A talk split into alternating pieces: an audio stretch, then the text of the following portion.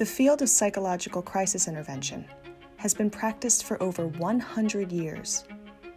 It is now accepted worldwide as a concept, but implementation remains a challenge. Hello, I'm Andy Everly, host for the ICISF Quick Tip series.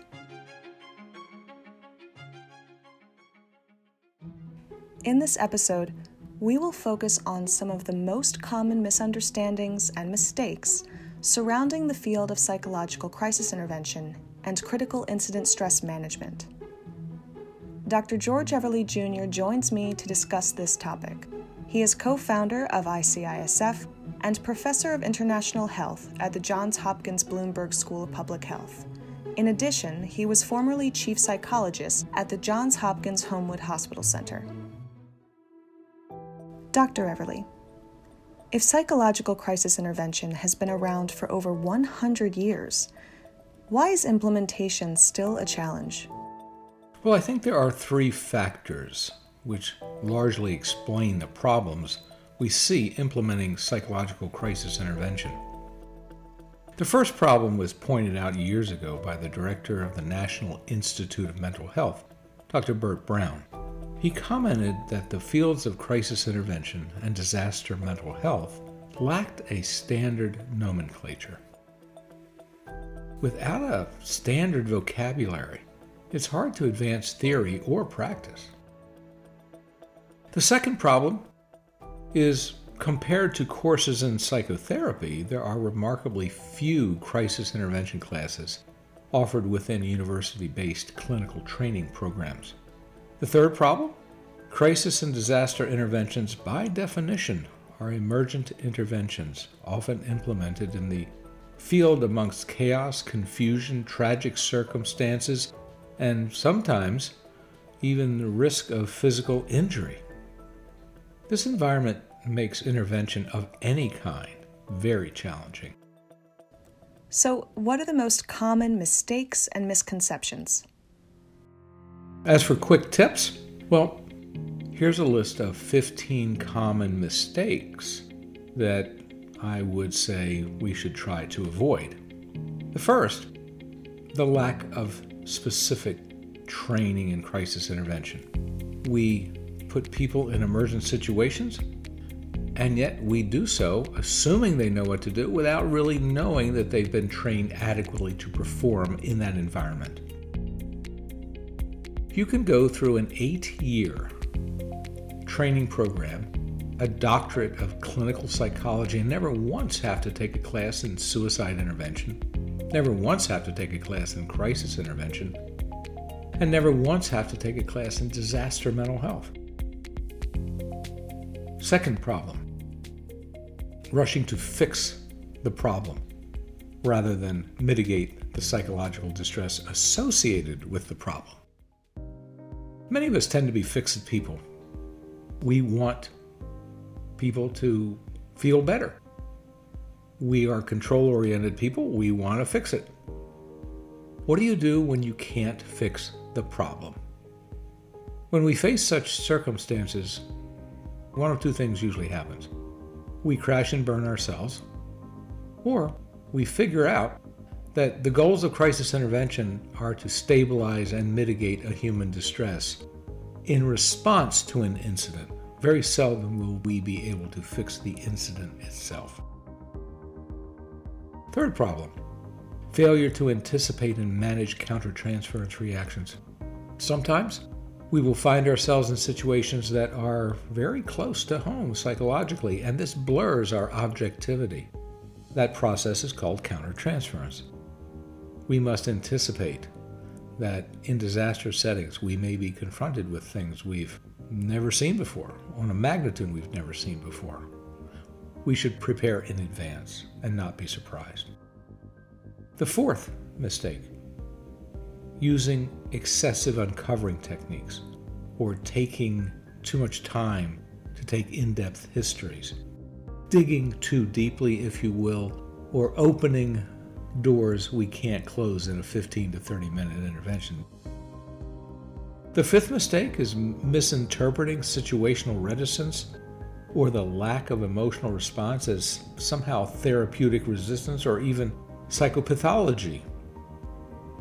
I think we have to keep in mind that as there is a wide realm of differences in human beings, so too are those differences extending into how we deal with stress and disaster and catastrophe. Some people shut down. Some people analyze. Some people emote. Different styles work for different people. We should hesitate to think that we know what somebody else should be doing, saying, or how they should be reacting. The sixth mistake taking a one size fits all approach to intervention. Failure to understand and use the critical incident stress management integrated multi component continuum of care. In physical medicine, a continuum of care is the standard of care. So too should it be in disaster response and crisis intervention. We should use a wide range of tools timed for the needs of the situation and the environment and the person, frankly. To do that, we have to employ a continuum of care. We must choose from a wide array of interventions and use them at the right time with the right person. Strategically, this gives us great strength. Tactically, it means that we must be trained proficiently in the use of many different techniques. Seventh mistake failure to consider cultural dynamics. Culture? Well, it serves as a bit of a filter. It filters how people respond, it filters how they perceive a situation. We may not be able to fully understand those dynamics in the moment, but we must certainly appreciate that they can be mitigating or augmenting factors. The eighth mistake failure to follow up. We generally prescribe intervention plus two follow ups if possible. Ninth mistake over pathologizing, meaning we see people in distress, we overestimate its severity. But in doing so, we really underestimate the power of natural human resilience.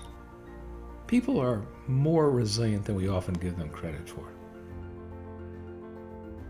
Tenth mistake telling someone in distress that you understand exactly what they're going through. No, you don't. You may have a sense, perhaps you've gone through something similar, it's not about you, it's about the other person. The 11th mistake making promises you can't keep. What's the most common? Now, now, everything is going to work out fine. Sometimes it will, but you can't guarantee it. 12th mistake failure to explain any limitations on confidentiality. Some of us are mandated reporters. What are the implications for that conversation? Don't we have an obligation to express up front if there are limitations to confidentiality? 13th mistake resistance to acknowledging that someone needs a higher level of care. We want to see people recover. We want to see people get better. We don't want to see them suffer. But sometimes it's important to recognize when some other intervention would be useful.